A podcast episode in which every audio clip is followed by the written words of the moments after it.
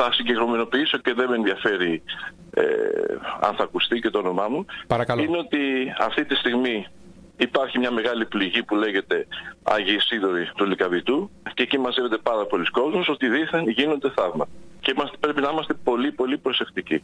Ας πούν ό,τι θέλουν, αλλά δεν μπορώ να κρύψω την αλήθεια. Μάλιστα, μάλιστα, καταλαβαίνω. Εδώ μια απάτη ολικής. Ήταν αυτός ο Μητροπολίτης Αργολίδας Νεκτάριος που αποκαλώντας πληγή και απάτη τον ναό των Αγίων Ισιδώρων στο Λυκαβητό είπε δυνατά αυτό που πολλοί γνώριζαν εδώ και πολύ καιρό.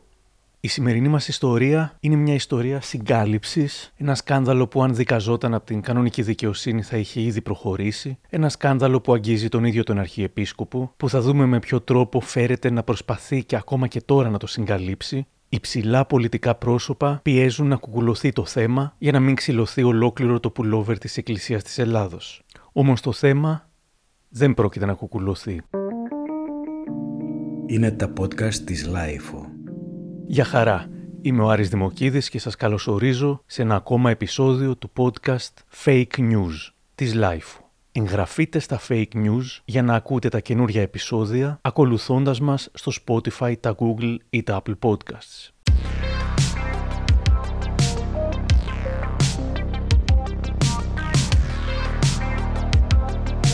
Στο site του Παρεκκλησίου των Αγίων Ισιδώρων διαβάζουμε πως ο Θεός δεν πρίκησε μόνο με φυσικό κάλος αυτήν την εκκλησία στο Λυκαβητό, αλλά οικονόμησε να φιλοξενείται, ανορθόγραφα το φιλοξενείται, εκεί η χάρη του θαυματουργού Τιμίου Σταυρού που άξια κρατά στα χέρια του ο χαρισματικός ιερέας του προσκυνήματος, πατέρας Δημήτριος. Ο ιερέας Δημήτριος Λουπασάκης αυτοπαρουσιάζεται ως σεμνός, που δεν μιλάει για τον εαυτό του, δεν περιαυτολογεί, δεν ευλογά τα γένια του. Εδώ στο New Greece TV. Δεν είμαι άνθρωπος που μιλάει ούτε για τον εαυτό μου, ούτε για τίποτα άλλο, περισσότερο σιωπώ. Αλλά αφού ήρθατε, το μόνο που μπορώ να πω, που όταν πρώτο ήρθα στον Ιερό Ναό πριν από 20 χρόνια περίπου, δεν υπήρχε καθόλου ζωή εδώ, ήταν μόνο μία μικρή εκκλησία μαυρισμένη. Ήρθα εδώ να εξυπηρετήσω έναν άρρωστο ιερέα, αλλά ο Θεός είχε άλλα σχέδια. Φεύγοντας από την ενορία μου, που είμαι και προϊστάμενος στον Άγιο Γεώργιο Ζωγράφο, και ερχόμενος μετά από υπακοή που έκανα στον μακαριστό Αρχιεπίσκοπο Αθηνών και πας Ελλάδος στον Χριστόδουλο, ο οποίος και με χειροτώνησε σε ιερέα, πολύ δύσκολες σε συνθήκες. Ακόμα και η Θεία Λειτουργία. Ο εκκλησιασμός ήταν 16 άνθρωποι, όλα ήταν γεροντάκια, ηλικιωμένοι άνθρωποι. Μαζί με μένα 17, με τον νεοκόρο 18 και με τον ψάλτη, ένα γερασμένο ψάλτη, 19 άνθρωποι. Τα θαύματα άρχισαν, λέει, από την αρχή. Ήρθα εδώ σαν λειτουργός, εργάζομαι στα ελληνικά ταχυδρομεία, οπότε δεν αμείβομαι από την εκκλησία. Και βέβαια οι Άγιοι με κράτησαν σε αυτό εδώ το ναό. Ήρθα για μία μέρα και τελικά κάθισα 20 χρόνια. Και κάθομαι όσο θέλει ο Θεός, αφού οι Άγιοι Ισίδωροι με κράτησαν εδώ δια θαύματος. Συγκεκριμένα ο Άγιος Ισίδωρος, ο Χιοπολίτης. Αυτός με κράτησε όταν παρουσιάστηκε ανεβαίνοντας στα σκαλιά ο Άγιος, που δεν το γνώρισα, είδα ένα στρατιωτικό και ανέβαινε πάνω και εγώ έφευγα. Μου είπε... Πού πας, πάτερ? Πολλοί ιερείς, ειδικά αυτοί που είναι καλοί στο μάρκετινγκ, ισχυρίζονται ότι ήρθε ο ένας ή ο άλλος Άγιος και τους είπε πόσο ξεχωριστή είναι. Όμως, ο κύριος Λουπασάκης είχε πάει ένας σκαλί πιο πάνω το μάρκετινγκ, καθώς είχε φέρει μαζί του στην εκκλησία ένα διαφημιστικό υπερόπλο. Εδώ στην εκκλησία μας δεσπόζει ο Τίμιος Σταυρός. Ο Τίμιος Σταυρός ανέδειξε την εκκλησία των Αγίων Ισιδώρων με τη θαυματουργικότητά του. Ο Τίμιος Σταυρός άρχισε να εμφανίζεται, να κάνει πολλά θαύματα, πάρα πολλά θαύματα, και να διαδίδεται η χάρη του από στόμα σε στόμα. Μας μαζεύει, θεραπεύει τον άνθρωπο, οποιαδήποτε ασθένεια και αν έχει ο άνθρωπος. Εκτός από το διαφημιστικό υπερόπλο, και είναι ένας κοινός ξύλινος σταυρός με μεταλλικό περίβλημα, ο πρώην Αρχιεπίσκοπος Κρήτης, κ. Ειρηναίος, είχε εκφράσει ξεκάθαρη θέση για την μη γνησιότητα του Τιμίου Σταυρού, αφηγήθηκε και μια δακρύβρεχτη δική του ιστορία, άξια να γίνει κάποτε σύριαλ, αλλά Παΐσιος. Είναι ο ίδιος άνθρωπος που δεν του αρέσει και δεν μιλάει για τον εαυτό του και δεν αυτοδιαφημίζεται, αλλά το κάνει διαρκώς. Μου έχει αλλάξει όλη την ζωή μου ο Σταυρός. Από μικρά ηλικία, από την ημέρα που γεννήθηκα, ήμουνα μέσα στις ασθένειες. Γεννήθηκα πολύ δύσκολα. Με το που γεννήθηκα είπαν οι γιατροί ότι δεν έχω ζωή πάνω μου, θα πέθανα. Τότε με πήγε η μητέρα μου σε μια γιαγιάκα η οποία είχε τον Τίμιο Σταυρό, ένα ξύλινο σταυρό. Αγρότησα, φτωχός άνθρωπος, κοιμότανε στο στάβλο μαζί με τις κατσίκες της και δούλευε στους αγρούς. Και το σπίτι της ήταν με χώμα φτιαγμένο. Για να μην σας πολυλογώ. Αλλά όταν μου έβαλε τον Τίμιο Σταυρό εδώ πίσω στο όνομα μου, της είπε της μητέρας μου ότι...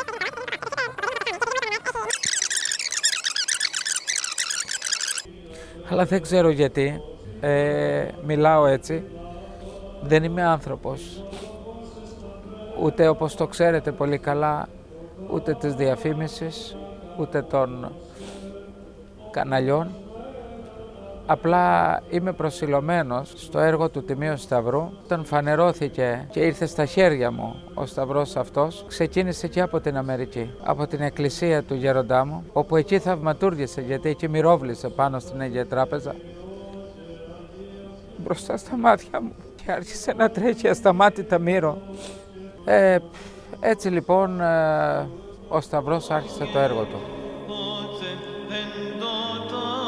Τι ήταν όμως αυτό που έκανε την περίπτωση Λουπασάκη τόσο ενοχλητική ακόμα και για την ίδια την Εκκλησία, η οποία άλλωστε στρέφεται από ανάλογους ισχυρισμούς περί θαυμάτων και Αγίων? Μίλησα σήμερα με τον θεολόγο κύριο Παναγιώτη Ανδριόπουλο. Μου λέει πως το πρόβλημα είναι η ξεδιάντροπη συχνότητα και η συνεχής διαφήμιση των θαυμάτων. Γι' αυτό έχουμε πάρα πολλά θαύματα ανεβασμένα στο YouTube, τα οποία, αν προσέξει κανείς, είναι επίσης μια χολιγουντιανή εντός εισαγωγικών παραγωγή, η οποία κρατάει κάμποση ώρα και έχει ένα σενάριο. Αυτός που έχει ανάγκη το θαύμα προσέρχεται και αρχίζει το σταύρωμα από τον ιερέα αυτόν, το οποίο έχει κάποιες εξελικτικές φάσεις, μέχρι να φτάσουμε στην εντός εισαγωγικών ίαση και θεραπεία, που περιλαμβάνει αγκάλιασμα του τεθεραπευμένου, κλάματα. Νομίζω ότι η υπόθεση έχει εκτιναχθεί τα τελευταία χρόνια και λόγω της παρουσίας πολλών ανθρώπων, τόσο της πολιτικής όσο και της showbiz.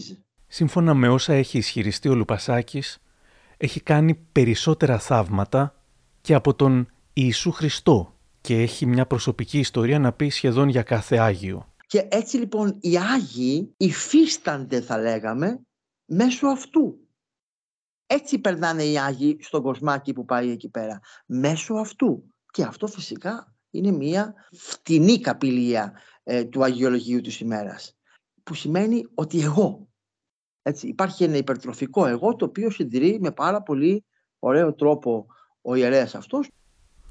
Ο ίδιος ο Λουπασάκης διαφημίζει τα site με τα θαύματά του όσο διαφημίζουν και εκείνα αυτόν. 20 χρόνια τώρα, και όπως θα δείτε σε πολλά site, πολλά θαύματα του Τιμίου Σταυρού μπροστά στα μάτια του κόσμου. Το πιο δημοφιλές site που παρουσιάζει σχεδόν καθημερινά τα θαύματα του κυρίου Λουπασάκη είναι το Εκκλησία Online. Ο δημιουργός του, ο κύριος Ανδρέας Καραγιάννης, μου μίλησε σήμερα.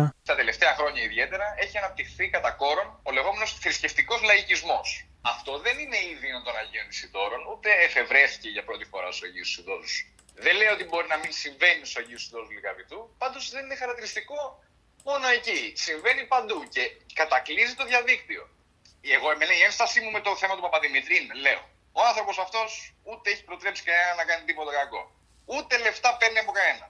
Ούτε τον έχουν κατηγορήσει άμεσα ότι, κοιτάξτε να δείτε, έχω πάθει κάτι εξαιτίας σου. Δηλαδή, έχω υποστεί σωματική βλάβη ή έχω εκτεθεί σε κίνδυνο εξαιτίας κάποιας δικής σου κακής χρήσης του σταυρού με τα θαύματα. Πήγα στον Παπαδημήτρη, είδα κάποια πράγματα, όντως είδα μπροστά μου, δεν είδα πυρωμένους. Δηλαδή δεν είδα ο Παπαδημήτρης να βγάζει ένα πεντάρικο και να λέει στον κουτσό, ας πούμε, από το Λαγκαδάιλαδο, να σου πω, πάρε ένα πεντάρικο και πες ότι έγινες καλά. Δεν το είδα. Εγώ είδα όντως ανθρώπους που θέλετε η ανθυποβολή, θέλετε η δύναμη της πίστης, δεν ξέρω τώρα πώς να το εξηγήσω, δεν μπορώ να το εξηγήσω.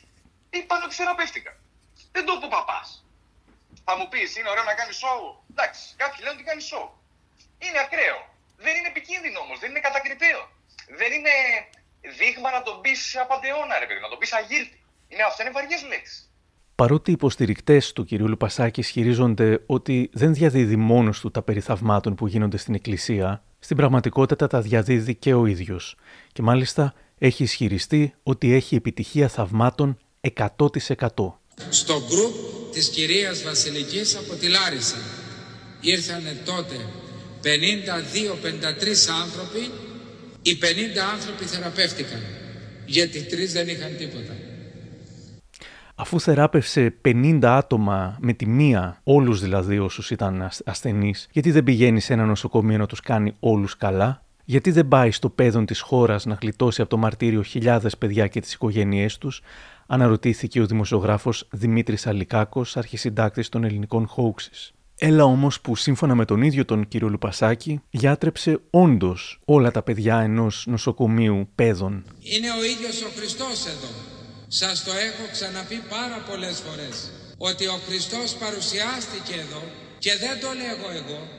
Το λένε τα πάμπολα παιδιά στις αρχές όταν πρωτοήρθα και ήταν γεμάτο μπάζα όλος αυτός ο χώρος, ότι έβλεπαν τα παιδιά μέσα στα μπάζα μία νεφέλη, ένα σύννεφο ή μία μορφή και αντί το κεφάλι έλαμπε ως το φως, ως τον ήλιο και ανέβαιναν πάνω και τότε όλα τα παιδιά του νοσοκομείου παιδών που ήταν σε εκείνες τις ασθένειες εκείνη την εποχή πριν από 19 περίπου 20 χρόνια, όλα τα παιδιά με όλες τις ανέατες ασθένειες όλα θεραπεύτηκαν.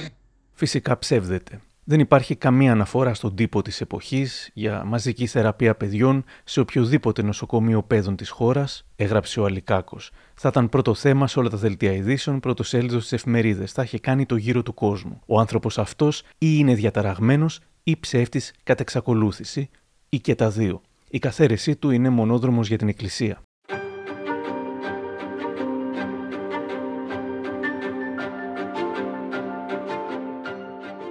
Η αμετροέπεια των λόγων του Λουπασάκη γίνεται ήδη εμφανής με τους ισχυρισμούς του πως θεράπευσε 50 στους 50 του γκρουπ της κυρίας Βασιλικής από τη Λάρισα και βέβαια όλα τα καρκινοπαθή παιδιά του νοσοκομείου των παιδών.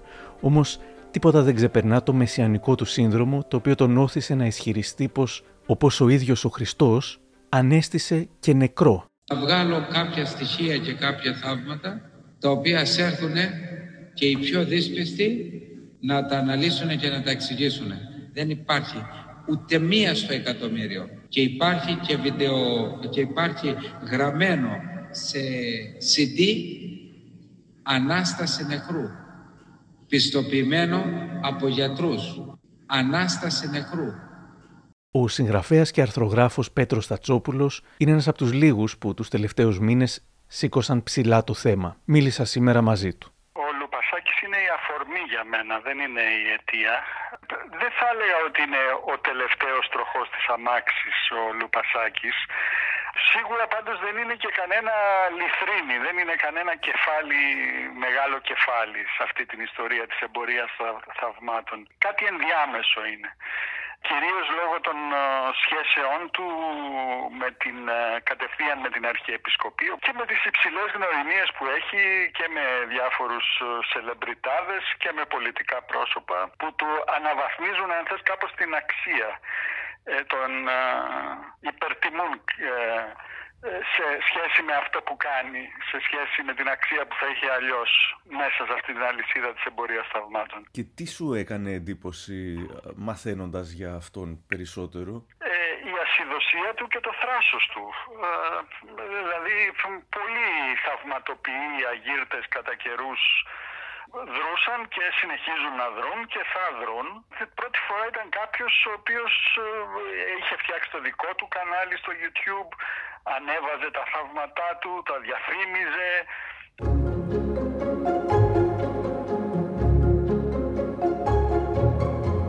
Σε λίγο, μερικά παραδείγματα ψεύτικων θαυμάτων. Πρώτα όμως, να πω πώς το θέμα έγινε κάπως mainstream.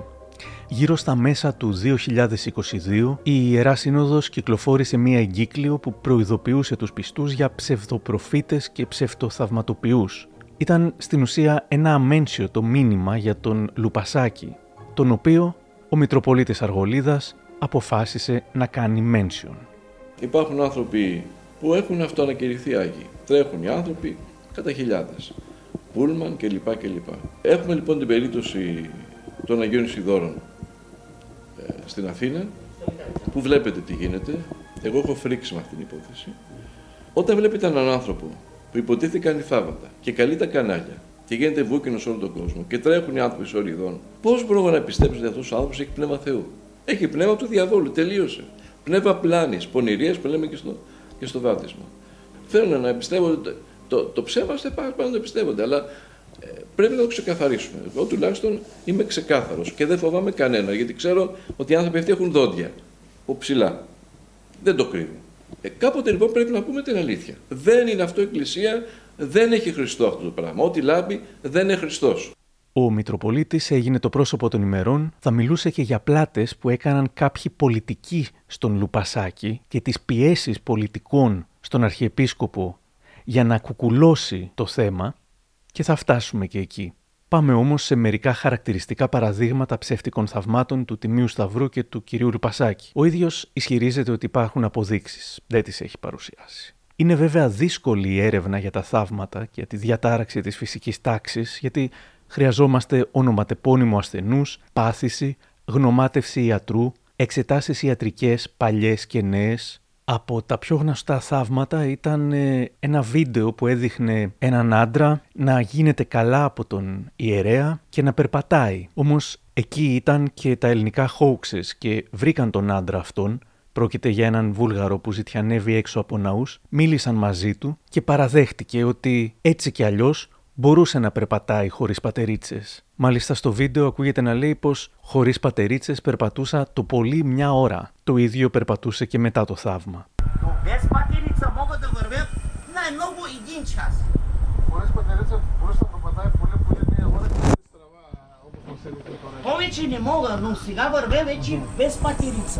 Και ο Ανδρέας Καραγιάννης ήταν εκεί και περιγράφει το συμβάν από την δική του οπτική.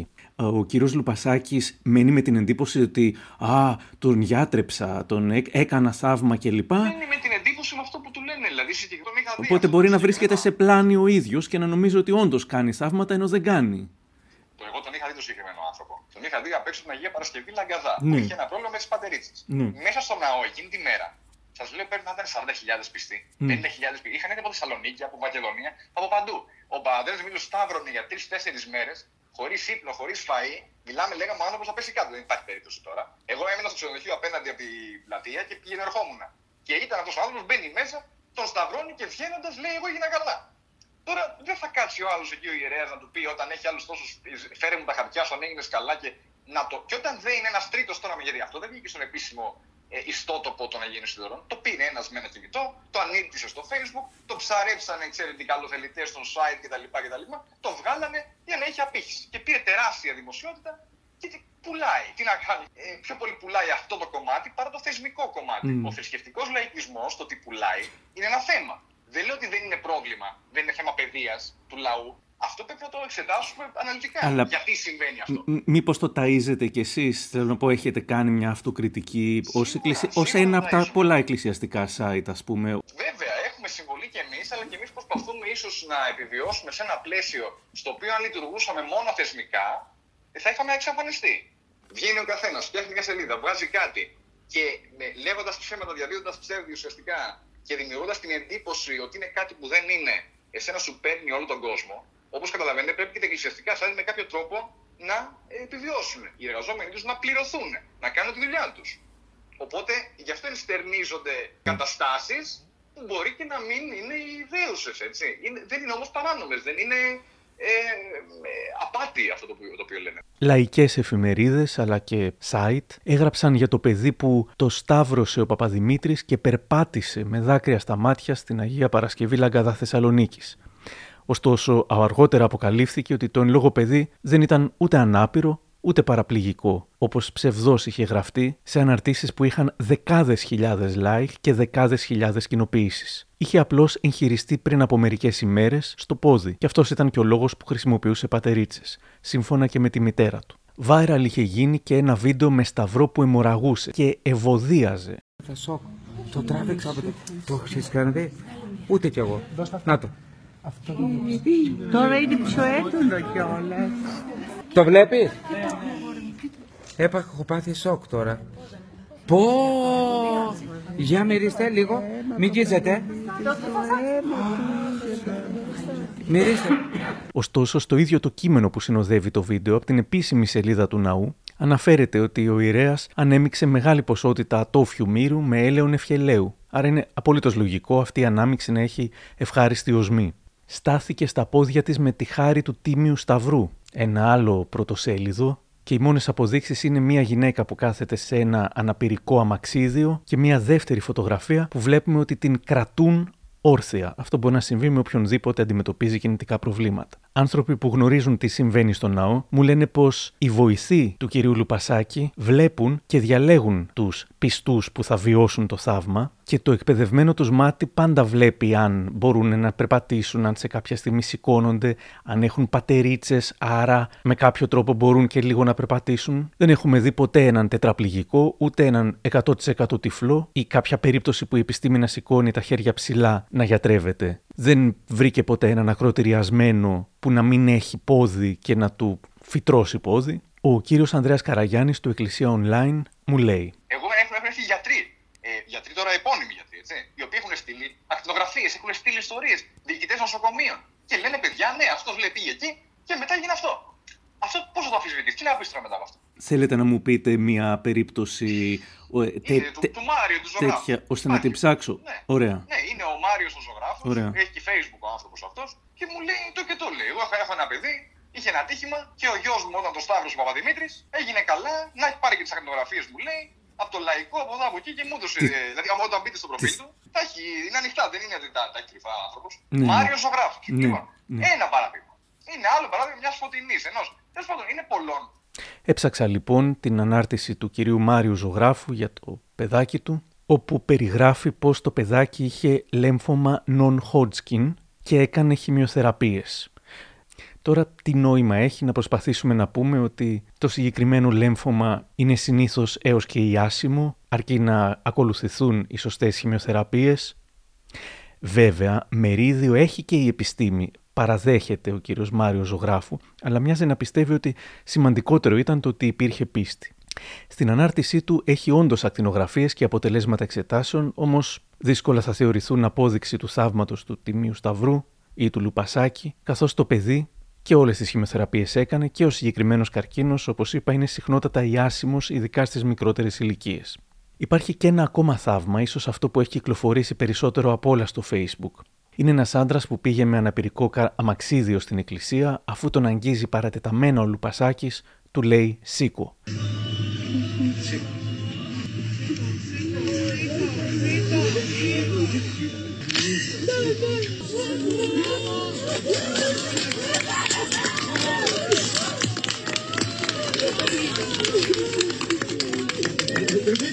Ο άντρας σηκώθηκε λίγο, στηριγμένος βέβαια στο Λουπασάκι, και τα κλάματα και οι αρχές των πιστών γέμισαν το χώρο.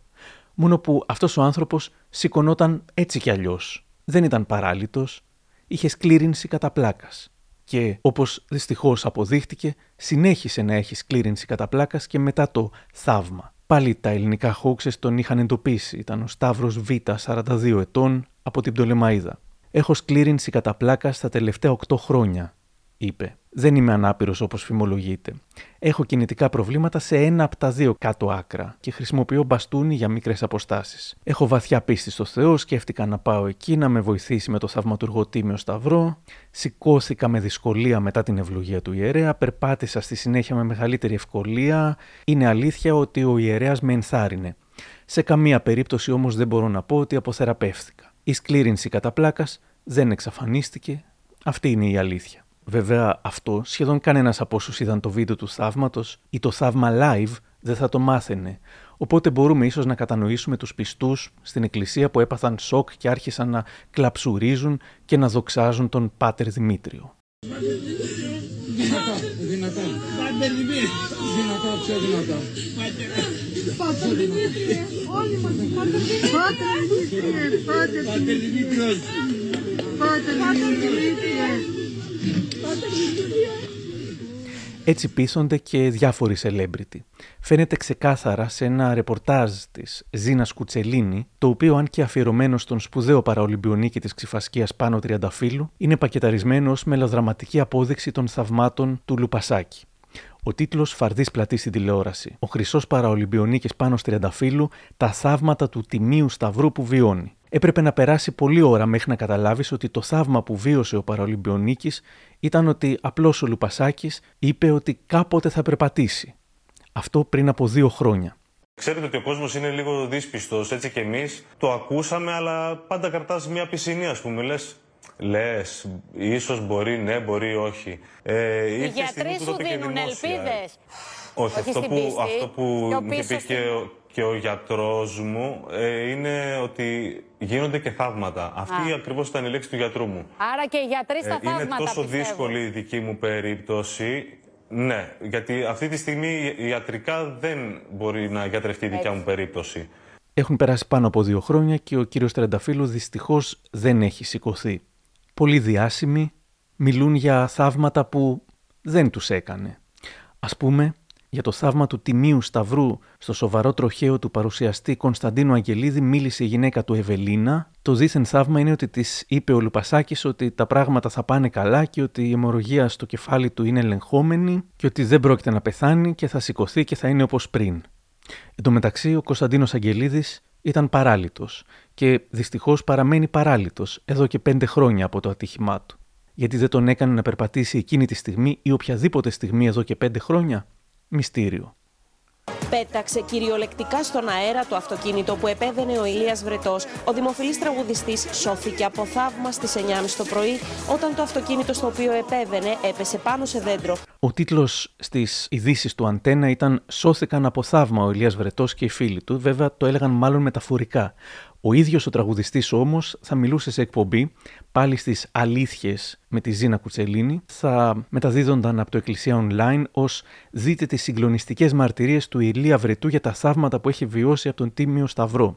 Να μην χάνουμε χρόνο, και αυτός δεν έζησε κάποιο συγκεκριμένο θαύμα, περπατούσε μάλιστα ήδη όταν πήγε, αλλά συγκλονίστηκε με όσα του είπαν άλλοι για θαύματα που εκείνοι θεωρούσαν ότι βίωσαν. Και μια περίπτωση διαφήμισης των ψευτοθαυμάτων από εκεί που δεν το περίμενα, από την Ανίτα Πάνια. Και δεν το περίμενα γιατί δεν την έχω για τόσο αφελή, αντιθέτως. Λοιπόν, εγώ θέλω να πω τώρα κάτι και χαίρομαι πάρα πολύ για αυτό το θέμα που μας φέρνει ο Βασίλης Οδρυμούσης στη ζωή μας.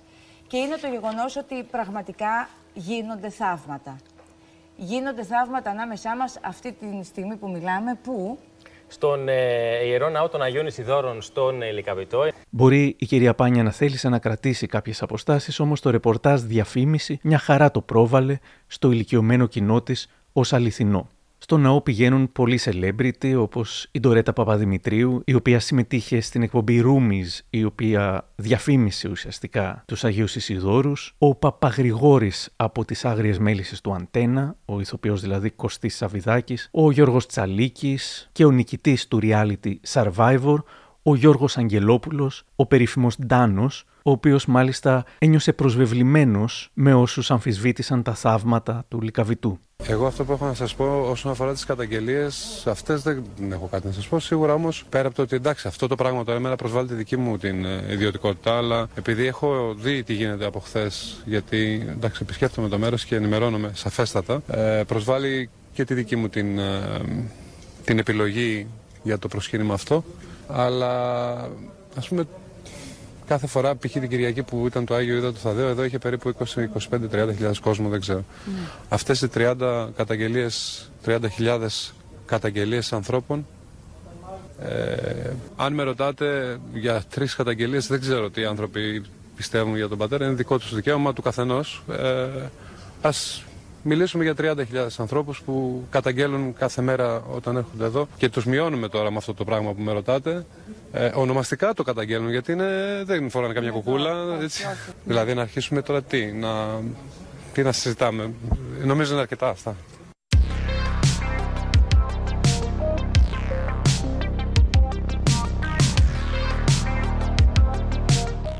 Στη δαιμονική εποχή που ζούμε, είναι αναμενόμενες όλες αυτές οι επιθέσεις. Θα έγραφε η Μαρία Εφρέμογλου, μία πιστή που στήριξε τον κύριο Λουπασάκη, ενώ η Σοφία Ευγενία Αγγλινού θα έγραφε «Μπράβο σας, φυσικό ήταν να τον κυνηγήσουν οι μασόνοι. Φυσικά, όπως επιτάσσει η δεοντολογία, ζήτησα σχόλιο και από τον κύριο Λουπασάκη ή από οποιονδήποτε από τους Αγίους Ισιδώρους, αλλά μου αρνήθηκαν ευγενικά. Είναι όμως τόσο μεγάλο πρόβλημα ο κύριος Λουπασάκης. Είναι στα αλήθεια επικίνδυνος. Και τι πειράζει που δίνει ελπίδα, ρώτησα τον θεολόγο κύριο Παναγιώτη Ανδριόπουλο. Τι ενοχλεί, τι πειράζει άμα δίνει κάποια ελπίδα σε ανθρώπους? Μα ούτως ή άλλως, όπως βλέπετε, δεν πειράζει. Ελάχιστοι είμαστε αυτοί οι οποίοι μιλάμε για το φαινόμενο αυτό κριτικά. Οι υπόλοιποι δεν μιλούν. Μα το κακό που κάνει είναι ότι δίνει μια στρεβλή εντύπωση της Εκκλησίας, του τι είναι Εκκλησία, στον πολύ κόσμο. Η Εκκλησία δεν είναι μια εμπορία θαυμάτων ή μια συνεχής προβολή ενός ανθρώπου, δηλαδή του ειδόλου του. Και τώρα αυτά τα λέμε χωρίς να ξέρουμε πολλά άλλα τα οποία σίγουρα υποκρύπτονται και για τα οποία δεν έχουμε αποδείξεις. Ο Χριστός σου έλεγε μην μπείτε το θαύμα που σας έκανα. Είναι τελείως διαφορετικό. Στην ερώτηση «Μα τι κακό κάνει» ο Μητροπολίτης Αργολίδας μας θυμίζει ότι πέρα από αυτούς που νομίζουν ότι έγιναν καλά λόγω του Λουπασάκη, υπάρχουν και πολλοί που πέθαναν. Έχω πάρα πολλές καταγγελίες ανθρώπων οι οποίοι άκουσαν τον εφημέριο εκεί των Αγίων Ισιδώρων και η κατάσταση τους επιδεινώθηκε. Και έχω καταγγελίες έγγραφες πλέον, γιατί μέχρι τώρα δεν είχα ασχοληθεί με το θέμα. Έτυχε προχτές να πω δύο λόγια και έγινε αυτό που δεν το περίμενα. Και μου λένε ότι είχαμε άρρωστο παιδί, σταματήσαμε τη θεραπεία στο νοσοκομείο και κατεβήκαμε στους Αγίους Ισιδώρους και το παιδί πέθανε. Ακούω κάποιοι που κάνουν θαύματα και εγώ ακούω την άλλη πλευρά. Να πω και κάτι άλλο. Ας ρωτήσουν οι άνθρωποι το παρελθόν του Πατρός Δημητρίου στα Χαλιά και στην Πάρο. Τίποτα άλλο δεν σας λέω.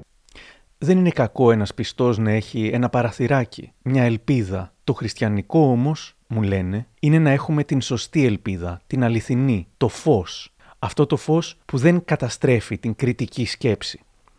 Δεν είναι τυχαίο πως οι λεγόμενοι ψεκασμένοι αναπτύσσονται κυρίως γύρω από τέτοιους πνευματικούς. Κερδίζουν για λίγο την ελπίδα, χάνουν όμως την υγεία τους και την εμπιστοσύνη τους στην πραγματική επιστήμη. Στην περίοδο της πανδημίας, στους Άγιους Ισιδώρους ήταν όλοι ξεμάσκωτοι, μου λέει η άτομο που είχε βρεθεί εκεί. Δεν κρατούσε κανείς τα μέτρα.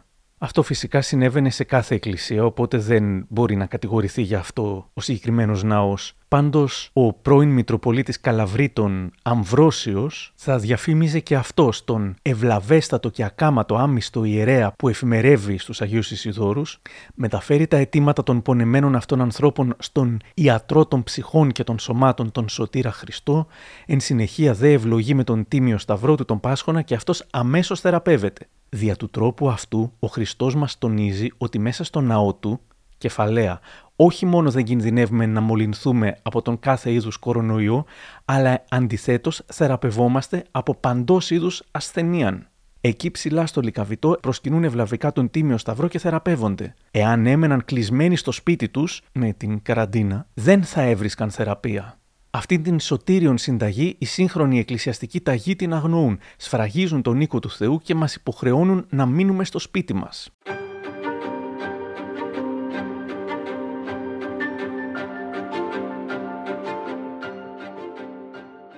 Ο Τίμιος Σταυρός έχει κάνει και κάποιες περιοδίες, ας πούμε είχε έρθει στη Θεσσαλονίκη, στον Λαγκαδά, όπου ο Μητροπολίτης Λαγκαδά Ιωάννης είχε υποδεχτεί τον κύριο Λουπασάκη και τον Τίμιο του Σταυρό. Είχαν υπάρξει λίγες αντιδράσεις και προς υπεράσπιση και του Μητροπολίτη Λαγκαδά αλλά και του κύριου Λουπασάκη είχε γράψει ο κύριος Σωτήριος Τζούμας στο εξάψαλμο.gr. Η υποκρισία της εποχής μας διψά και πάλι για ανθρωποθυσία. Αυτό τον κληρικό, κάποιοι καριερίστες αιμοδιψείς και ζηλοφθόνοι κληρικοί μας θέλουν να τον τυλίξουν σε μια κόλλα χαρτί και να τον εμποδίσουν να δίνει χαρά και ελπίδα. Κάθε μέρα μαθαίναμε για όλα τα θαυμαστά που συνέβαιναν εκεί από την πρώτη στιγμή που βρέθηκε ο Σταυρός στο Λαγκαδά. Κι όμως υπάρχουν άνθρωποι που τα αμφισβητούν και τα μέμφονται.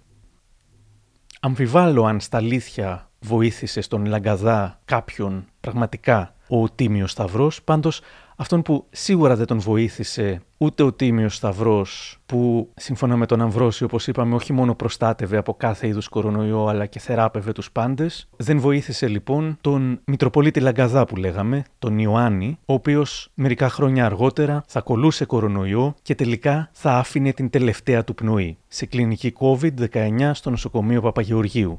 Ο Μητροπολίτης Λαγκαδά είχε πιστέψει τόσο πολύ ότι ο ιατρός των πάντων και λοιπά Χριστός θα τον προστάτευε, που είχε συγχωροστατήσει στη δοξολογία, στην περίφημη δοξολογία του Αγίου Δημητρίου, που ήταν ένα super spreader event, όπως λέμε, για την πόλη της Θεσσαλονίκης. Αρρώστησαν πάρα πολύ από εκεί. Ο ίδιος πέθανε. Ρώτησα τον Πέτρο Τατσόπουλο για αυτήν την ελπίδα όμως που πραγματικά δίνει σε κάποιους ο Τίμιος Σταυρός. Τσάμπα δεν είναι η ελπίδα.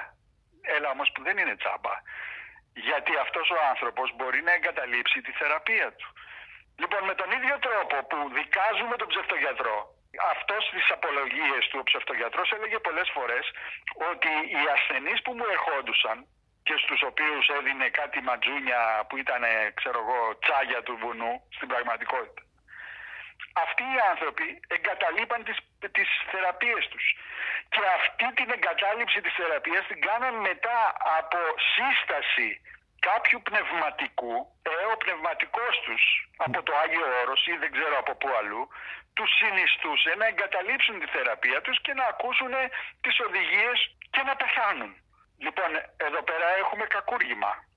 Δεν ξέρω πώς βλέπεις εσύ την ελπίδα, κάτω από ποιο φως βλέπεις την ελπίδα στη συγκεκριμένη περίπτωση. Δεν θα τους είπε ο ίδιος ότι σταματήστε τις θεραπείες σας. Όχι, αλλά θα τους είπε ότι αν θέλει ο Θεός θα σας κάνει καλά με τον Τίμιο Σταυρό μου. Η ασυλία που απολαμβάνει η Εκκλησία από την κοινωνία, αλλά απολαμβάνουν και τυχόν απατεώνες που βρίσκονται εντός της Εκκλησίας, είναι γνωστή. Απ' τη λάμψη των ιερέων εξάλλου προσπαθούν να πάρουν πολύ, μου λέει σήμερα ο θεολόγος Παναγιώτης Ανδριόπουλος. Η υπόθεση αυτή με τον φερόμενο βιαστή 53χρονο στον Κολονό κτλ. Ανέδειξε και την σχέση του με την Εκκλησία. Πολλοί από αυτούς έχουν μία σχέση με την Εκκλησία, γιατί η Εκκλησία είναι κοινωνικός θεσμός. Γιατί η Εκκλησία είναι μία καταξίωση σε έναν κόσμο. Προσφέρει μία ασυλία, έτσι. Και τώρα βγαίνουν φωτογραφίες με διάφορους μητροπολίτες. Ήταν επίτροπος η Εκκλησία, είχε δηλαδή και ένα θεσμικό ρόλο κτλ. Και ο Πέτρος Τατσόπουλος κάνει μια σύγκριση με τον Αρτέμι Σόρα. Το μοιραίο σφάλμα του Αρτέμι Σόρα, αν θυμάσαι, ο Αρτέμι Σόρας όταν ήδη ήταν φυγόδικος, προσπαθούσαν να βρουν που κρύβεται, κυκλοφορούσε με ράσα, έβγαινε από το κρυσφύγετό του με ράσα. Κυκλοφορούσε ως παπάς, είχε αφήσει και μια γενιάδα παπαδίστικη και κυκλοφορούσε ως παπάς. Και εγώ έγραψα στο άρθρο μου ότι το μοιραίο λάθος του Αρτέμι Σόρα ήταν ότι φόρεσε τα ράσα μετά, αντί να τα φορέσει πριν. Στην Ελλάδα έχουμε δικαιοσύνη δύο ταχυτήτων. Αν φορέσεις τα ράσα πριν, δεν κινδυνεύεις. Δεν κινδυνεύεις ή κινδυνεύεις να πας από το λικαβητό στη Βάρη. Πώς τα φορέσεις μετά, την ώρα που κρύβεσαι, την ώρα που σε ψάχνουνε, την ώρα που έχει βγει ένταλμα σύλληψης εναντίον σου, τότε λάθος, φίλε μου. Είναι αργά. Είσαι μεγάλο κορόιδο. Έχει ενδιαφέρον όμως η διαφορά στις αντιδράσεις της ελληνικής δικαιοσύνης. Οι λεγόμενοι εξορκιστές της Θεσσαλονίκης συνελήφθησαν, διαπομπεύθηκαν. Έγινε πρώτη είδηση το ότι τα θαύματά τους δεν ήταν θαύματα. Ο Λοπασάκης εκφράζει την Ορθόδοξη Εκκλησία που είναι η επικρατούσα θρησκεία, ενώ οι άλλοι ήταν μια σέχτα άλλου τύπου. Παρ' όλα αυτά, τα κοινά είναι πάρα πολλά. Και δεν είναι τυχαίο ότι χρησιμοποιούν και οι δύο το βίντεο, δηλαδή χρησιμοποιούν τη διαδικασία του ανεβάσματος στο YouTube εξορκισμών, θαυμάτων και ό,τι άλλων. Αυτό είναι το κλειδί. Και το διαβατήριο στη δημοσιότητα. Ο μεγάλος πειρασμός, ο εγωισμός που ταυτίζεται με τη δημοσιότητα και τη φιλαυτία. Οι δηλώσεις του, τα βιντεάκια του Λοπασάκη στο YouTube αναφέρεται πραγματικά στο εγώ. Εγώ είδα τον Άγιο, εγώ είμαι ένας απλός παπάς, εγώ συκοφαντούμαι, εγώ διώκομαι. Είναι ακριβώς αυτοαναφορικός. Φανταστείτε να έλεγαν και οι εξορκιστές της Θεσσαλονίκης εγώ δεν θα πάω στη δικαιοσύνη, έχουμε εμείς ένα δικό μας εκκλησιαστικό δικαστήριο και ίσως θα παραπεμφθώ εκεί και εκείνοι θα κρίνουν, εσείς δεν μπορείτε να με αγγίξετε.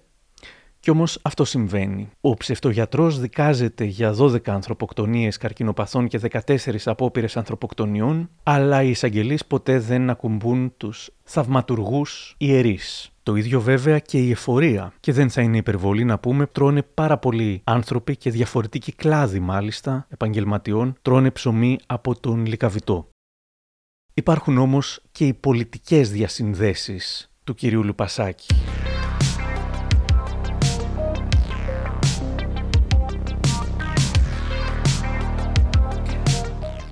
η αποκάλυψη του Μητροπολίτη Αργολίδας πως πολιτικά πρόσωπα επενέβησαν για να μην τιμωρηθεί ο Λουπασάκης, παρότι κανονικά πολύκροτη, μοιάζει να μην απασχόλησε κανέναν. Έχουν γίνει, σας το λέω έτσι, τρεις ανακρίσεις για την περίπτωση αυτή. Είναι όλες καταπέλτης, αλλά μπήκαν στο σιρτάρι. Γιατί υπερβαίνουν και πολιτικά πρόσωπα. Έχουν γίνει, είπατε, ανακρίσεις. Δεν θέλω δηλαδή να μιλήσω παραπάνω, γιατί είμαι αγανακτισμένος. Είπατε, έχουν γίνει ανακρίσεις, αν κατάλαβα σωστά. Βεβαίως έχουν γίνει 3 φορές ανακρίσεις και είναι καταπέλτης του πορίσματος. Συγγνώμη, δηλαδή υπάρχει. Και σταμάτησε από άνωθεν επέμβαση. Υπάρχει και ποινική διάσταση. Βεβαίως υπάρχει ποινική διάσταση, πρέπει να καθαιρεθεί για μένα. Δεν πρέπει να προεδρεύουμε τον κόσμο. Εδώ γιατί έκλεισε η πολιτεία επεμβαίνει σε θέματα καθαρά εκκλησιαστικά. Και απειλούν, ξέρω εγώ. Δεν θέλω να πω ονόματα. Μάλιστα. Είναι γνωστό τη πάση πια. Πριν κάποιο καιρό, σύσσωμη πολιτική και στρατιωτική ηγεσία του Υπουργείου Εθνικής Άμυνας υποδέχτηκε με άγημα μάλιστα στο Πεντάγωνο τον κύριο Λουπασάκη και τον τίμιο σταυρό του. Ακόμα και μέσα στο Δήμο έχει ακουστεί πως κάναν τα στραβά μάτια για αυθαίρετα εικήματα, ενώ θρυλείται πως υπάρχουν και επιχειρηματικά οικονομικά συμφέροντα που τον στηρίζουν. Είναι γνωστό πως ο Υπουργός Βασίλης Κικίλιας έκανε το γάμο του εκεί, τον πάντρεψε ο κύριος Λουπασάκης, ενώ πολύ έχει κυκλοφορήσει και μία φωτογραφία που δείχνει τον Πρωθυπουργό Κυριάκο Μητσοτάκη και τη σύζυγό του Μαρέβα να είναι στο Λυκαβητό μαζί με τον Λουπασάκη. Ο πρώην ιερέας Ιωάννης Συράκος Κοέν είχε γράψει πως μια από τις αγαπημένες τους ενορίτισσες είναι η σύζυγος του Πρωθυπουργού και άλλα πρόσωπα της αυλής του κόμματος. Επίσης υποστήριξε ότι ο ιερέας Λουπασάκης λειτουργεί ενδεχομένως ως πνευματικός ταγός που εξασφαλίζει δια της υπακοής των χιλιάδων πνευματικών του τέκνων ψήφους μέσα στην καρδιά της πρώτης Αλφα Αθήνας για το κόμμα της Νέας Δημοκρατίας. Παρότι η φωτογραφία με το ζεύγος Μητσοτάκη έχει κυκλοφορήσει πολύ, δεν γνωρίζω αν εκκλησιάζονται εκεί. Μου λέει σήμερα ο θεολόγος Παναγιώτης Ανδριόπουλος. Ακόμα και η φωτογραφία που βγήκε με τον Πρωθυπουργό κάποια στιγμή, που ανέβηκε εκεί ο Πρωθυπουργός, όχι επί τούτο για να δει τον ιερέα, και αυτή η φωτογραφία έχει αξιοποιηθεί καταλήλως στα μίντια από τους Αγίους Σιδώρους. Δεν ξέρουμε κάτι παραπάνω να εκκλησιάζεται εκεί, ας πούμε. Όχι, καθόλου δεν εκκλησιάζεται ο Πρωθυπουργός εκεί. Απλώς νομίζω ήταν αυτή η μόνη μία περίπτωση που είχε πάει και που βγήκε μια φωτογραφία. Δεν νομίζω ότι υπάρχει κάποια άλλη σχέση. Αλλά σίγουρα έχουν κάποιοι άλλοι με αυτόν. Ο κύριος Κικίλιας παντρεύτηκε εκεί, βεβαίως είχε σχέση. Νομίζω η Τζέννη Μπαλατσινού είχε πει ότι είναι ο πνευματικός της. Όπως και πάρα πολλοί άλλοι καλλιτέχνες έχουν πει ότι είναι ο πνευματικός τους. Για το ίδιο θέμα ρώτησα και τον κύριο Ανδρέα Καραγιάννη. Εκκλησιάζεται εκεί ο κύριος Μητσοτάκης ή ήταν κάτι τυχαίο? Συχνά. Πηγαίνουν και ο Πρωθυπουργός και η σύζυγός του και οι υπουργοί και ο κύριος Κικίλιας και ο κύριος Καραγκούνης. Δηλαδή πάρα πολλοί άνθρωποι, όχι μόνο από την Νέα Δημοκρατία. Από όλους τους πολιτικούς χώρους έχουν έρθει ο κύριος Σιδώρους. Πώς κινούν, είναι και η τοποθεσία του ναού ιδιαίτερη. Δηλαδή είναι στο κέντρο της Αθήνας. Είναι πάνω το κολονάκι. Δεν είναι ότι είναι ένας ναός οπουδήποτε. Οπότε προσελκύει πάρα πολύ κόσμο. Τώρα, ο πατέρας Δημήτρης έχει όντως πολλά πνευματικά παιδιά, τα οποία είναι, κάποιοι είναι σε διάφορες θέσεις. Είναι και σε πολιτικές θέσεις ορισμένα παιδιά, και σε θέσεις, ας πούμε, στη στρατιωτική ηγεσία. Αυτό δεν είναι κάτι το οποίο είναι μεμπτό. Όλοι το κάνουν. Ο καθένας μας πάει σε μια εκκλησία. Αν να ποινικοποιήσουμε και την προσέλευση πιστών σε μια εκκλησία, δεν ξέρω τι να πω. Και στην Παναγία την Παρηγορία που πάνε συνέχεια, ας πούμε, πολιτικοί και φωτογραφίζονται, τι πρέπει να πούμε, ότι πάνε για ποιο λόγο, για να βγάλουν φωτογραφίες? Που προφανώς ίσως μερικοί πάνε και γι' αυτό. Εγώ εκτιμώ και ξέρω ότι υπάρχουν και πνευματικά παιδιά του πατρός Δημητρίου που πάνε ανώνυμα. Εγώ αυτούς τους εκτιμώ. Που πάνε χωρίς την κάμερα. Γιατί ωραία η κάμερα για να παίξει μετά η ευσέβεια του πολιτικού, ας πούμε, αλλά ωραία ήταν να πας πιο πολύ αθόρυβα, νομίζω. Πάντως ήταν καταγγελίες πιστών για αγιρτία και όχι μόνο, που είχαν οδηγήσει την Εκκλησία το 2014 να ξεκινήσει μια μεγάλη έρευνα. Η έρευνα κράτησε 3 χρόνια. Ολοκληρώθηκε χωρίς να το μάθει σχεδόν κανένας, πέρα από τον Αρχιεπίσκοπο και τους πολυτριγύρω. Ολοκληρώθηκε το 2017. Το λεγόμενο πόρισμα του θρησκευτικού ανακριτή ήταν καταπέλτης. Οι αποκαλύψεις που έκανε μεγάλες, όμως οι αποκαλύψεις έμειναν στο σιρτάρι από το 2017. Παρότι τα διάβασε ο Αρχιεπίσκοπος. Προφανώς με δική του εντολή έμεινε στο σιρτάρι. Όλα αυτά μέχρι τις 26 Σεπτεμβρίου του 2022 που τα ελληνικά hoaxes έδωσαν στη δημοσιότητα το πόρισμα κόλαφο της Αρχιεπισκοπής Αθηνών.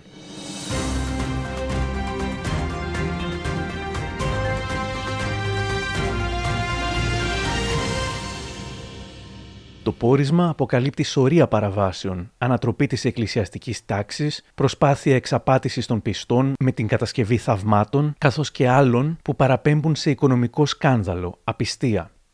Το κείμενο κατέληγε με την πρόταση του ανακριτή που έλεγε ότι πρέπει να διερευνηθεί δια ψυχιατρικών πραγματογνωμόνων η ικανότητα του πρεσβυτέρου Δημητρίου Λουπασάκη, αλλά και δικαστικώς να διερευνηθούν οι κατηγορίες για αγιρτία, αλλίωση των ιερών κανόνων, απιστία κλπ.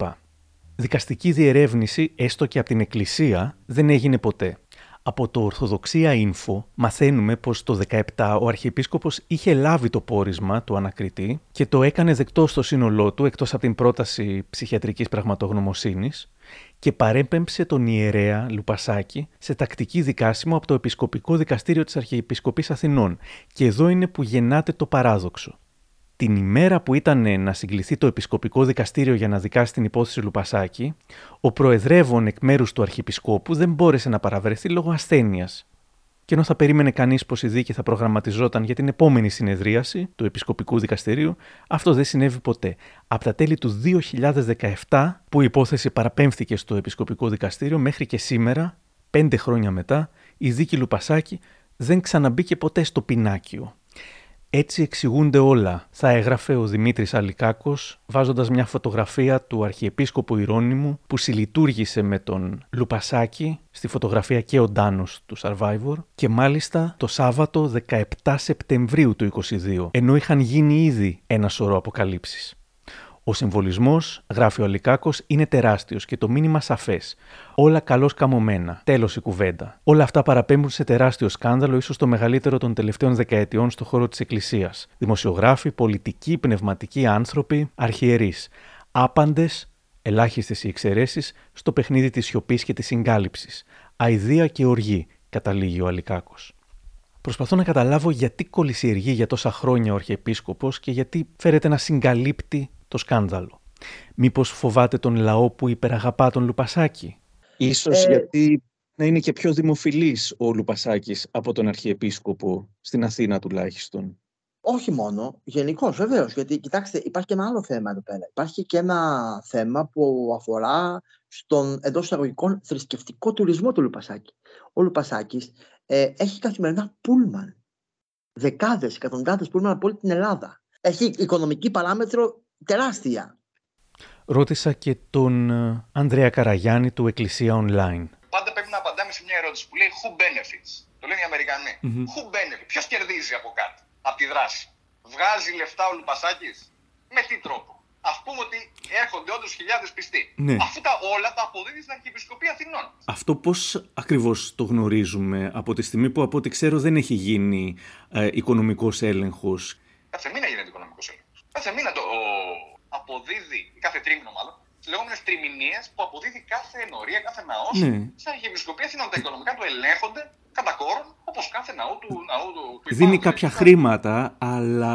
Όλα, όχι κάποια. Αυτό, με αυτό που είπατε, με το who benefits, ποιος ωφελείται, τελικά αυτός που ωφελείται είναι ο Αρχιεπίσκοπος, μου λέτε. Τα πάρα πολλά τρελά λεφτά για τα οποία γκρινιάζουν ο Μητροπολίτης Λάρισσας, ποιος είπατε ότι τα διαφυγόντα κέρδη, λέτε ότι ωφελεί ο Αρχιεπίσκοπος και ότι μήπως γι' αυτό δεν θέλει να σταματήσει να διώξει τον κύριο Λουπασάκη. Μα δεν νομίζω. Κάθε ενορία λειτουργία, δηλαδή και στην Ψοβήρωνα, ωφελείται ο Μητροπολίτης και Σαριανής. Και στο προσκύνημα του Αγίου Παϊσίου πάνω στη Σουρωτή, ωφελείται ο οικείος Μητροπολίτης. Γιατί τα λεφτά τα παίρνει η Μητρόπολη ή η Αρχιεπισκοπή. Εξέροντας ότι πλέον ωφελείται τόσο πολύ ο Αρχιεπίσκοπος, μήπως γι' αυτό έβαλε στο σιρτάρι και είπαν ψέματα ότι ερευνάτε το θέμα ενώ έχει σταματήσει να ερευνάτε από το 2017. Δεν μπορώ να πιστέψω ότι ο Αρχιεπίσκοπος και ότι η Ιερά Σύνοδος θα πει ποτέ ψέματα. Αυτό εγώ δεν μπορώ να το πιστέψω. Ούτε μπορώ να πιστέψω ότι υπήρχαν τόσο σοβαρές κατηγορίες και δεν ελήφθησαν υπόψη. Ο Αρχιεπίσκοπος μας το έχει αποδείξει ότι δεν δίνει σημασία ούτε σε παρεμβάσεις και όταν ο ίδιος κρίνει κάτι, το φέρνει εις πέρας μέχρι τέλους, παρόλο που δεν είναι ο άνθρωπος ο οποίος επιθυμεί την διαφήμιση. Τα κάνει όλα, κάνει πολύ σημαντικό έργο το οποίο δεν θέλει να βγαίνει παρά έξω. Αυτό το οποίο ξέρω εγώ είναι ότι οι υποθέσεις αυτές δεν είχαν τεκμηριωθεί. Αυτό ήταν μια πρόταση πορίσματος που κατατέθηκε από τον Μητροπολίτη Λαρίσης. Το έγγραφο το οποίο εδόθη στη δημοσιότητα από τον αγαπημένο κύριο Αλικάκο δεν είναι αυτό που έχει στα χέρια του Αρχιεπίσκοπος. Η φράση μου περί ψεμάτων αναφερόταν στο ότι ενώ το πόρισμα του εκκλησιαστικού ανακριτή είχε μπει στο συρτάρι ήδη από το 2017, για χρόνια μετά ο διευθυντής τύπου της Αρχιεπισκοπής Αθηνών, κ. Χάρης Κονιδάρης, σύμφωνα με τα ελληνικά hoaxes, συνέχιζε να ισχυρίζεται όταν τον ρωτούσαν ότι η έρευνα συνεχιζόταν, ενώ δεν συνεχιζόταν. Το να ανακοινώνει έρευνες η Αρχιεπισκοπή Αθηνών και να προαναγγέλει αυστηρές τιμωρίες κλπ. Και στο τέλος να μην κάνει τίποτα είναι αρκετά συνηθισμένο. Στο blog «Ροίδη και Λασκαρά του Εμονές» διαβάζουμε για την πρόσφατη στάση της πονηρής Αρχιεπισκοπής. Είναι, λέει, η κλασική. Γνωρίζει άριστα πως δεν υπάρχουν θαύματα, γνωρίζει άριστα πόσο βλάσφημη και ανίερη είναι αυτή η υπόθεση, αλλά δεν ακουμπάει τον ιερέα, εποφελούμενη, αν όχι με οικονομικό μερίδιο, με τη διαφήμισή της ως μαγικού οργανισμού θαυματουργών εικόνων, σταυρών και ιερέων. Κρατάει όμως μια πισινή, ώστε αν φιλοτιμηθεί κάποιο κόμμα, κάποια εφημερίδα, κάποιος βουλευτής ή κάποιος εισαγγελέας, να φαίνεται πως είχε κρατήσει αποστάσεις. Να, είχαμε κάνει και μια έρευνα και κρατήσαμε αποστάσεις. Τι όφελος όμως έχει ο Λουπασάκης, σύμφωνα με τον Μητροπολίτη Αργολίδας, ο οποίος είχε μιλήσει στο τοπικό ραδιοφωνικό σταθμό του Sky. Εντάξει, το κίνητο μπορεί να είναι ο εγωισμός. Εγώ δεν ήμουν τίποτα. Τώρα έχω γίνει στάρ, ας πούμε, πνευματικό στάρ, να το πω έτσι. Ναι. Και ξέρετε, όταν η φιλοδοξία μας και ο εγωισμός μας μπορεί να κάνουν τα χειρότερα. Το κίνητο λοιπόν βασικά είναι αυτό. Το δεύτερο, βεβαίως, όταν πάει τόσοι χιλιάδες κόσμος εκεί πέρα, συγγνώμη, δεν υπάρχει οικονομικό όφελος. Μάλιστα. Είναι πως φανάρι αυτό το πράγμα, έτσι. Ναι, καταλαβαίνω. Πρέπει να σημειώσω πως δεν βρήκα καμία χειροπιαστή ένδειξη υπέρμετρου πλουτισμού του κυρίου Λουπασάκη. Το λέω στον Πέτρο Τατσόπουλο. Το μέρος του δημόσιου του προφίλ, και σε αυτό του βγάζω το καπέλο, αν θες, της δημόσιας του εικόνας, είναι ότι είναι σεμνός και ταπεινός. Δεν θα μπορούσε φυσικά να κυκλοφορεί με λιμουζίνα. Δηλαδή, προφανώς δεν θα μάθουμε ποτέ τι είδους ζωή ζει ο Λουπασάκης. Μπορεί και να μην ζει, δηλαδή. Μπορεί το όνειρό του αυτό, το να γίνει ένας άγιος της Εκκλησίας, να του αρκεί. Να μην έχει πολυτελή βίο. Δεν είπα εγώ ότι έχω στοιχεία ότι ζει πολυτελώς. Αλλά και να ζει πολυτελώς δεν θα το μάθουμε ποτέ. Μπορεί να είναι και η δόξα που να τον ενδιαφέρει. Ναι, βεβαίως, βεβαίως. Φοβερό ναρκωτικό η δόξα, η δημοσιότητα. Φυσικά, άμα ξεκινάς ως ψιλικατζής γενικώς και ξαφνικά έρχονται όλοι οι celebrity και σου φυλάνε το χέρι και φυλάνε το σταυρό σου. Έρχεται ο πρωθυπουργός της χώρας, έρχεται η γυναίκα του πρωθυπουργού. Δηλαδή, γιατί να μην την ψωνίσει ο άνθρωπος, προφανώς. Πολλοί μέσα από την εκκλησία θέλουν να μιλήσουν, αλλά φοβούνται μη διαραγεί η ενότητα της εκκλησίας. Μη φανεί ότι το κάνουν εναντίον του Αρχιεπισκόπου, πράγμα που δεν είναι στον αρχικό του σκοπό. Έτσι σιωπούν.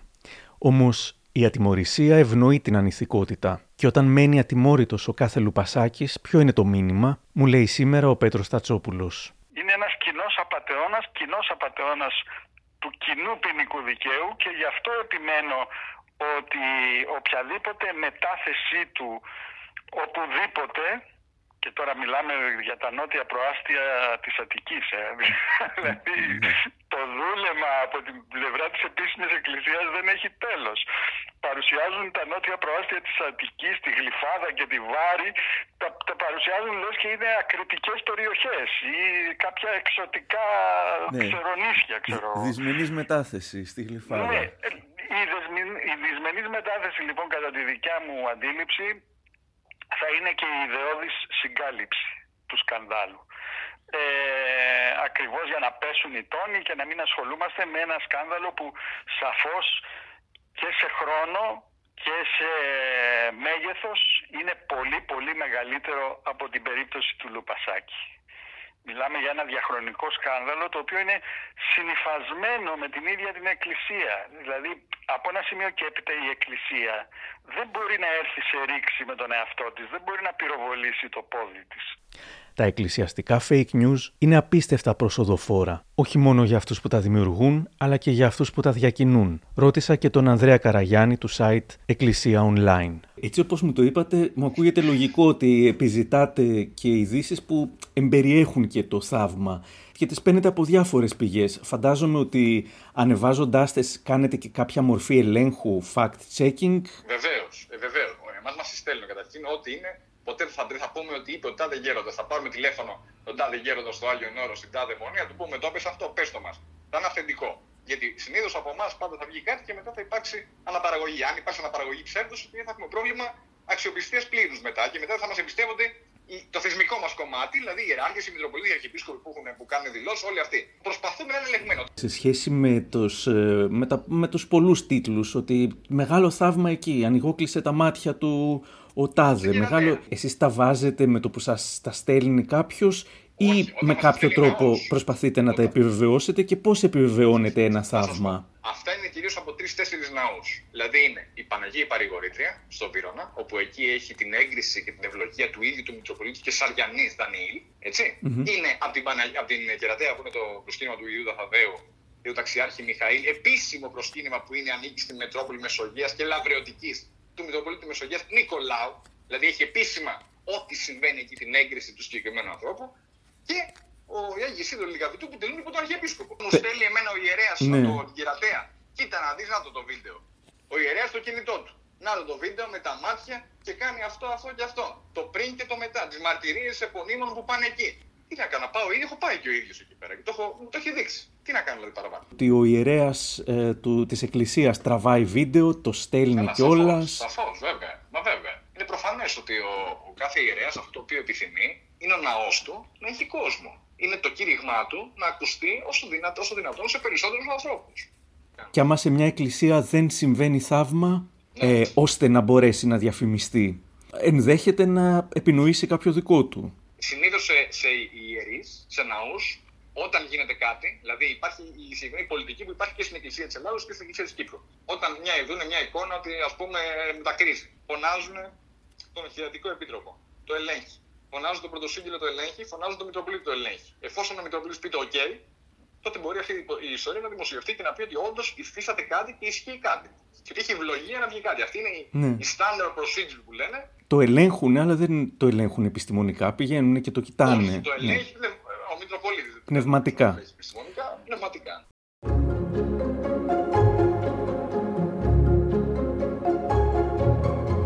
Πάντως, από τότε που ακούστηκε πως ο Λουπασάκης θα πάρει δυσμενή μετάθεση προς τη Γλυφάδα ή την Βάρη, εξαφανίστηκαν και τα θαύματα από τα πρωτοσέλιδα. Όταν σταματάει η θαυματοποιία, συνήθως κόβεται και η δημοφιλία. Οπότε, τις τελευταίες μέρες ξαναέγινε μια προσπάθεια να δημιουργηθούν νέα θαύματα. Οπότε ανεβάσανε ένα θαύμα, φρέσκο υποτίθεται, του Λουπασάκη, όπου μια κυρία περπατάει με δυσκολία και πάει και κάθεται δίπλα στο Λουπασάκι. Ο Λουπασάκης της λέει μερικά άμπρα κατάμπρα εκεί πέρα, υπό την συνοδεία ψαλμοδιών, και μετά σηκώνεται η ίδια κυρία και συνεχίζει να περπατάει με δυσκολία. Δηλαδή δεν το πίστευα στα μάτια μου. Μια κυρία που περπατούσε με δυσκολία πριν το θαύμα, περπατάει και με δυσκολία μετά το θαύμα. Τι να πω γαμώτο, δηλαδή ίσως και να θέλουν να γελάμε και να μην θυμώνουμε. Να μην θέλουμε όλους αυτούς τους απατεώνες να τους δούμε στο δικαστήριο, αλλά να τους δούμε ξέρω εγώ στο Δελφινάριο. Η αποκάλυψη της Αγυρτίας, ακόμα και η αποκάλυψη του ανακριτικού πορίσματος, λίγο έπεισε τους φανατικούς οπαδούς του Λουπασάκη. Μην πούμε πως λειτουργήσε και σαν διαφήμιση. Ουρές σχηματίστηκαν από το επόμενο πρωί από πιστούς που φοβήθηκαν ότι θα χάσουν και τον Λουπασάκη και τον τίμιο σταυρό του. Ο Μητροπολίτης Αργολίδας Νεκτάριος. Και αυτοί οι άνθρωποι, αυτό θα σας πω, είναι σαν τις σέκτες οι οποίοι αποκτούν οπαδούς. Όταν βλέπετε έναν παπά, έναν ιερωμένο, έναν μάγο, ένα οτιδήποτε άλλο, έναν γκουρού να έχει οπαδούς, αυτό δεν είναι στο πνεύμα του Χριστού, είναι πλέον σέκτα. Mm-hmm. Και ξέρω ανθρώπους οι οποίοι είναι τόσο προσκολλημένοι στο γέροντα, στον γκουρού, δεν ξέρω και εγώ τι, που ό,τι και να τους πεις δεν πρόκειται να αλλάξουμε. Δηλαδή φοβάμαι ότι η εγκύκλωση αυτή που είναι πολύ σημαντική, νομίζω, τάραξε τα νερά. Βεβαίως.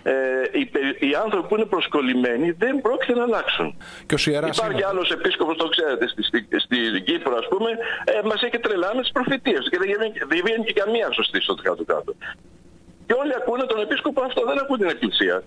Κοιτάξτε, αν ο πιστός δεν ακούει την σύνοδο, δεν ακούει τον επίσκοπο, δεν ακούει τους ιερείς, ναι, έτσι, και ακούει τον κάθε Αγύρτη, ναι, τι να κάνουμε, δηλαδή έχω απογοητευτεί γιατί προσπάθησα σε πολλούς ανθρώπους να τους μιλήσω, να τους εξηγήσω μερικά πράγματα και δεν θέλουν να ακούσουμε. Μήπως όμως φταίει λίγο και ο κόσμος που αφήνεται τόσο εύκολα να εξαπατηθεί, ρωτώ τον θεολόγο Παναγιώτη Ανδριόπουλο. Ο κόσμος σήμερα θέλει άρτων και θεάματα. Δεν μπαίνει στην ουσία των πραγμάτων, θέλει τα πράγματα να είναι εύκολα, εύπεπτα, γρήγορα. Όταν λοιπόν πας και σου κάνει το θαύμα αμέσως, λες εδώ είμαστε. Όταν πας και σου λέει ότι είδα απόψε τον Άγιο Πορφύριο και μου είπε αυτό, μπαίνεις στη διαδικασία ότι έτσι θα είναι τα πράγματα.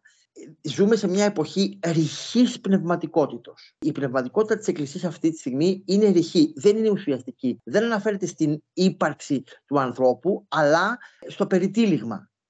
Δεν μπορεί αυτή η λογική να δώσει λύσεις στα υπαρξιακά προβλήματα του ανθρώπου ή στα υπαρξιακά ερωτήματα ή τις αναζητήσεις. Μάλλον ο άνθρωπος αυτή τη στιγμή έχει την τάση να αποφεύγει τα υπαρξιακά ερωτήματα, να αποφεύγει την εις βάθος ενδοσκόπηση του εαυτού και να βρίσκει την εύκολη λύση του γέροντα, ο οποίος του λέει κάτι, το πιστεύει, το δέχεται και με αυτό πορεύεται στην καθημερινότητά του. Κάνετε δυνατότερη την πίστη μας όσοι πολεμάτε τον Παπαλουπασάκη, λένε συχνά οι οπαδοί του. Μπορεί και να ισχύει. Πρέπει όμως να είμαστε ξεκάθαροι. Πρέπει να λέμε το ψέμα ψέμα, ακόμα και αν η αποκάλυψη του ψέματος κάνει τους αφελείς να το πιστέψουν ακόμα περισσότερο. Είναι αυτό ακριβώς που είπε και ο Μητροπολίτης Αργολίδας τη μέρα που τόλμησε να μιλήσει δημόσια. Είναι χρέος μας να είμαστε ξεκάθαροι, κι ας είμαστε λίγοι ή αδύναμοι μπροστά στους πολλούς και τους ισχυρούς.